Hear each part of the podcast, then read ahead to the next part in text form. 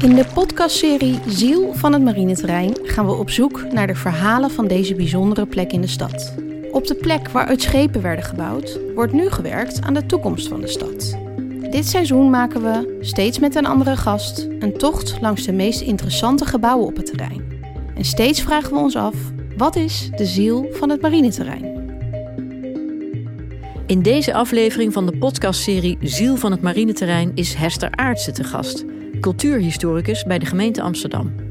Hester maakte een studie van de huidige bebouwing van het marineterrein en de typerende jaren 60 architectuur.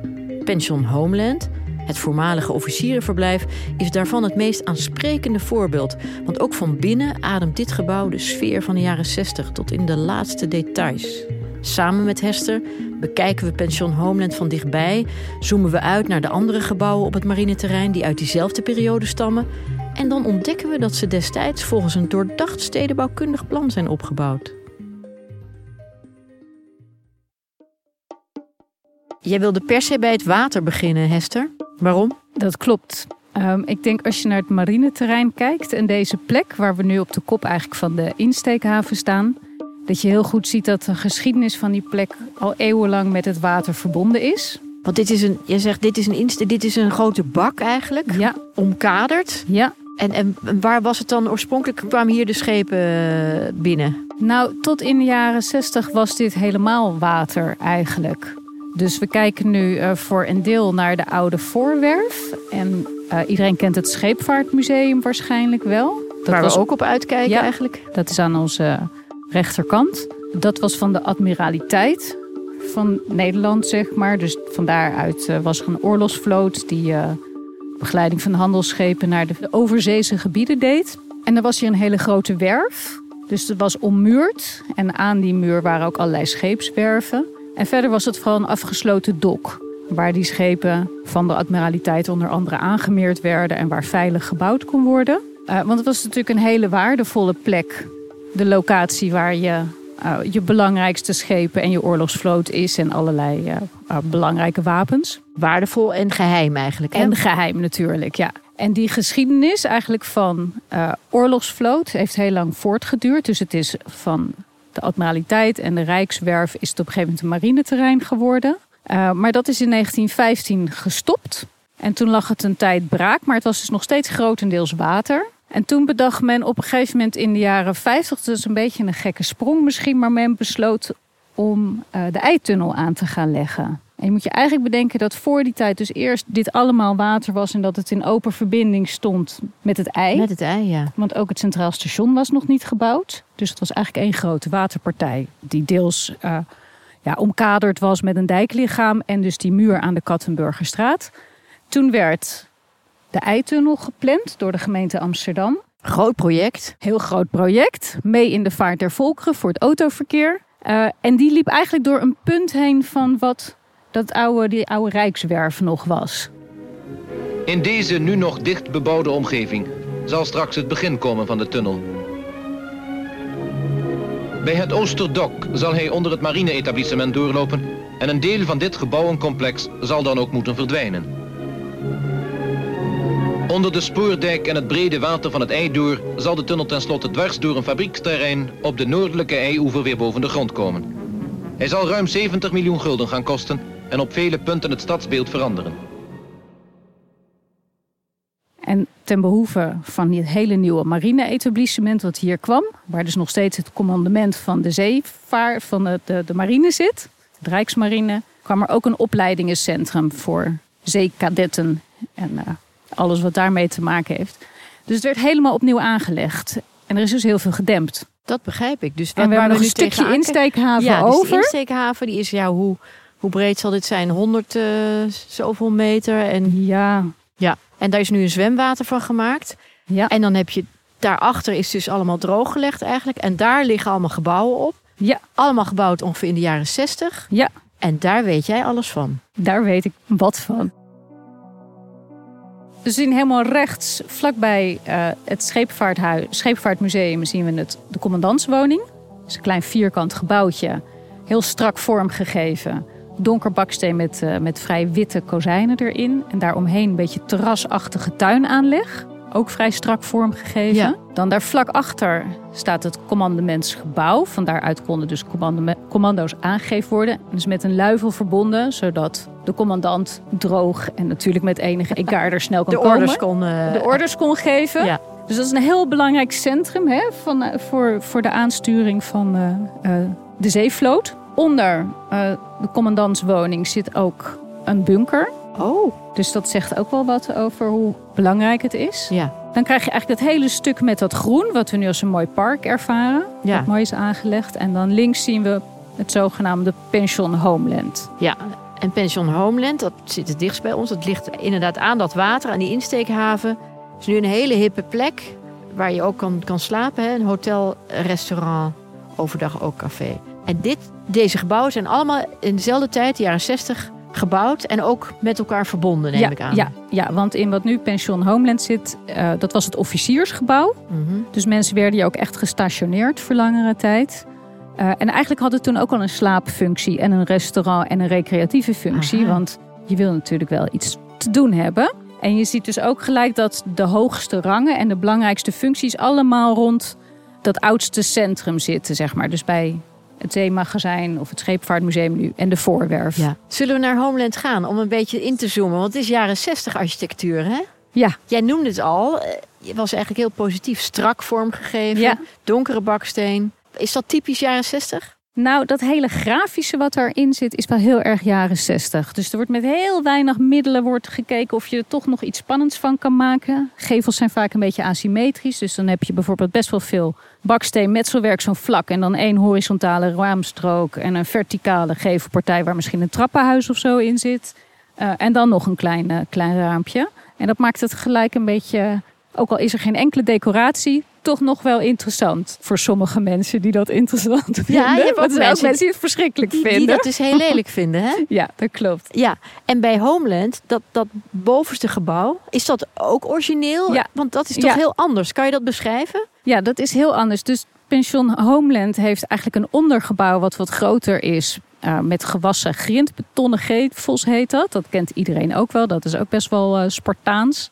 En wat metselwerk. Dan ook weer die witte stalen raampuien erin, die kozijnen. Daar zit ook een mooi terras omheen waar je kan zitten. En ook weer mooi ontworpen groen. En daar steekt dan eigenlijk iets kleiner dan die hele onderkant die ik net beschreef. eh, steekt daar een, een doosje bovenop. Ja, verdieping of drie? Eh, ietsje meer zelf, drie, Vier. vier, drie. Ja, nee, drie. Je hebt gelijk. Eh, en dat heeft eigenlijk een wit, wit grit of een witte structuur van hout. Die zou je de kozijnen kunnen noemen. En daarin zijn ramen, maar ook blinde gevelpanelen bevestigd van blauw. En dat noemen we dan een soort vliesgevel, want dat draagt niet. Hè. Dat is er alleen maar tegenaan om het, eh, De decoratie eigenlijk. nou, om het wind en water Oh, dicht te ja. maken. Ehm, maar je kan ook een gevel hebben die, zich, die zelf draagt en het gebouw ook draagt. Ook Dat heel grafisch eigenlijk. Hè? Het zijn allemaal Ook heel eh, grafisch, vlakken. En het grappige is, omdat dat gebouw wat hoger is, zie je ook gelijk dat het die ruimte naar die insteekhaven markeert. Dus het is ook voor de stedenbouwkundige opzet van dit gebied. Hoe zeg je dat? Heel wel overwogen gedaan. Er is goed over nagedacht. Er is goed over nagedacht. En dat is niet zomaar gegaan, dat goed over nadenken. Want eerst lag er een plan wat een rommeltje was. En toen heeft de hoofdstedenbouw van de gemeente Amsterdam is zich ermee gaan bemoeien. Jacoba Mulder. Jacoba Mulder. Dat is ook best een beroemde naam, geloof ja, ik. Hè? Ja, Moest een inmiddels vrouw zich er weer even mee bemoeien. En die heeft goed werk verricht. Zeker. Want wat is haar, haar inbreng geweest? Op een gegeven moment kreeg Jacoba Mulder de eerste ja, eh, indelingen van het terrein onder ogen. En zij schreef naar haar directeur een briefje van... Wat is dit nou? Hoe kan het dat zo'n belangrijke plek in de stad... met zoveel uitstraling naar de omgeving... dat wij daar nog niet bij betrokken zijn geweest? Dat is vast een foutje, ongeveer in die manier zegt ze het. Maar eigenlijk zegt ze natuurlijk gewoon... Terug naar de tekentafel.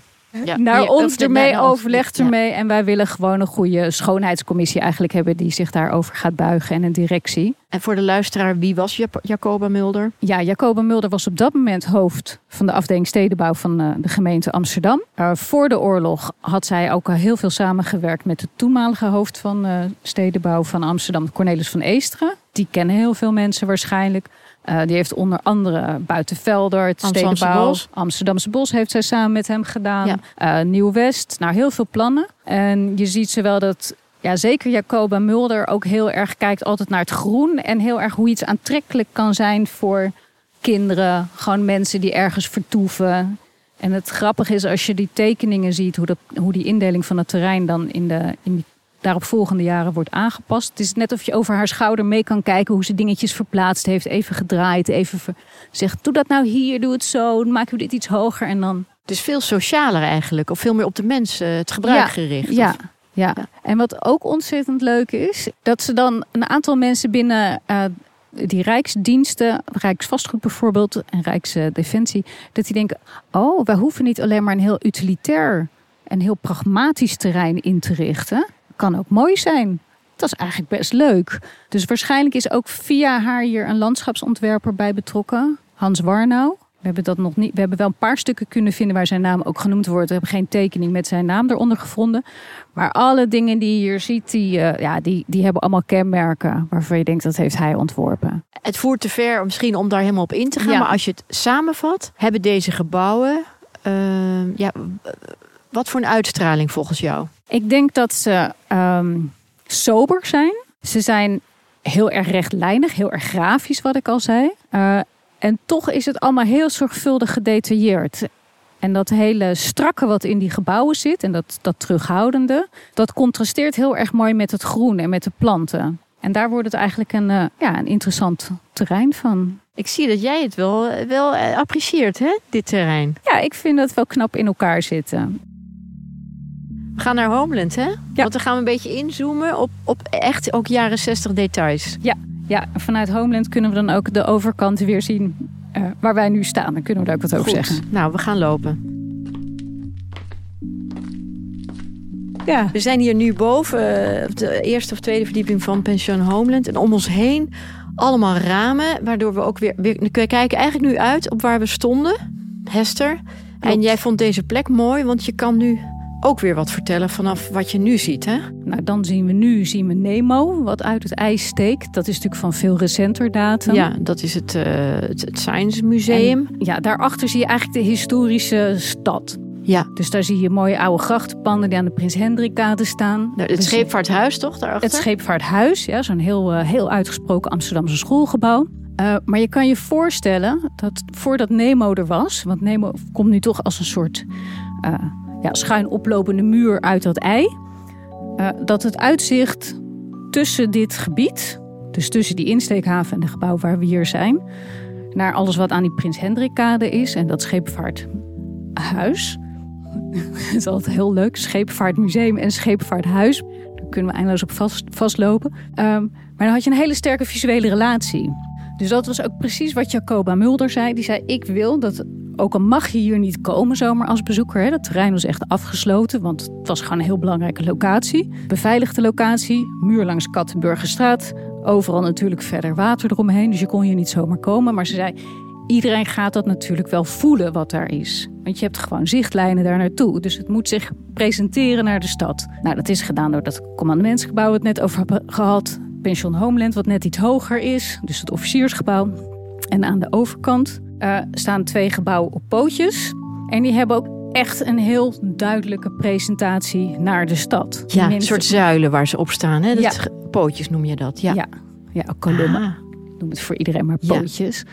Dus uh, er zit echt een gedachte achter, hè? Er zit absoluut een gedachte achter, ja. Nou heet deze podcast De Ziel van het marineterrein. Ja. Waar ligt volgens jou de ziel? Ja, voor mijn gevoel ligt de ziel heel erg uh, in die relatie met het, met het water. En dat alle gebouwen zich daarop richten. Niet alleen het water wat hier dan in die insteekhaven zelf is, maar ook het water eromheen. En wat dus ook weer verbindt met de rest van de stad.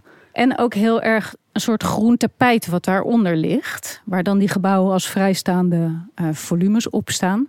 En ook dat is voor een deel niet meer helemaal ervaarbaar, want er zijn later toevoegingen gedaan. Maar dat geeft een, een, een hele rustig, beetje campusachtig gevoel. Uh, en het maakt het heel erg uniek midden in de stad. Want ook door die muur is het heel erg afgesloten. En je bent ineens in een heel andere omgeving. Die misschien niet in zijn totaliteit uniek is, maar wel binnen de stad. Je denkt ineens, wauw, waar ben ik? En wat, wat is dit bijzonder? En ik heb het idee dat iedereen zich automatisch anders gaat gedragen. Omdat er een soort, ja, soort mysterieusheid of uh, ja, romantiek of zo in zit.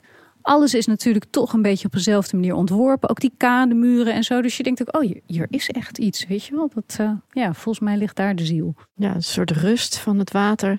En juist die, die goede architectuur die met Ja. elkaar communiceert. Het is geen rommeltje wat dat betreft. Nee, het is geen rommeltje. Het kan het zomaar worden. En je ziet soms, nou, er is al aan best wel wat gebouwen wat, wat gedaan. Dus je ziet ook dat het best wel snel ineens uit elkaar kan vallen, als het ware. Omdat die gebouwen zijn zo simpel. Dus als je daar een beetje ja, te veel dingen aan toevoegt, dan voor je het weet is het gewoon een beetje raar. Is de magie eraf. Dus Ja. wat jou betreft zou dit ook rijksmonumenten moeten worden. Oeh, nou rijksmonumenten Of weet ik niet allemaal. Maar het is, het is wel echt de moeite om daar heel eh, toch voorzichtig mee om te gaan. Ja.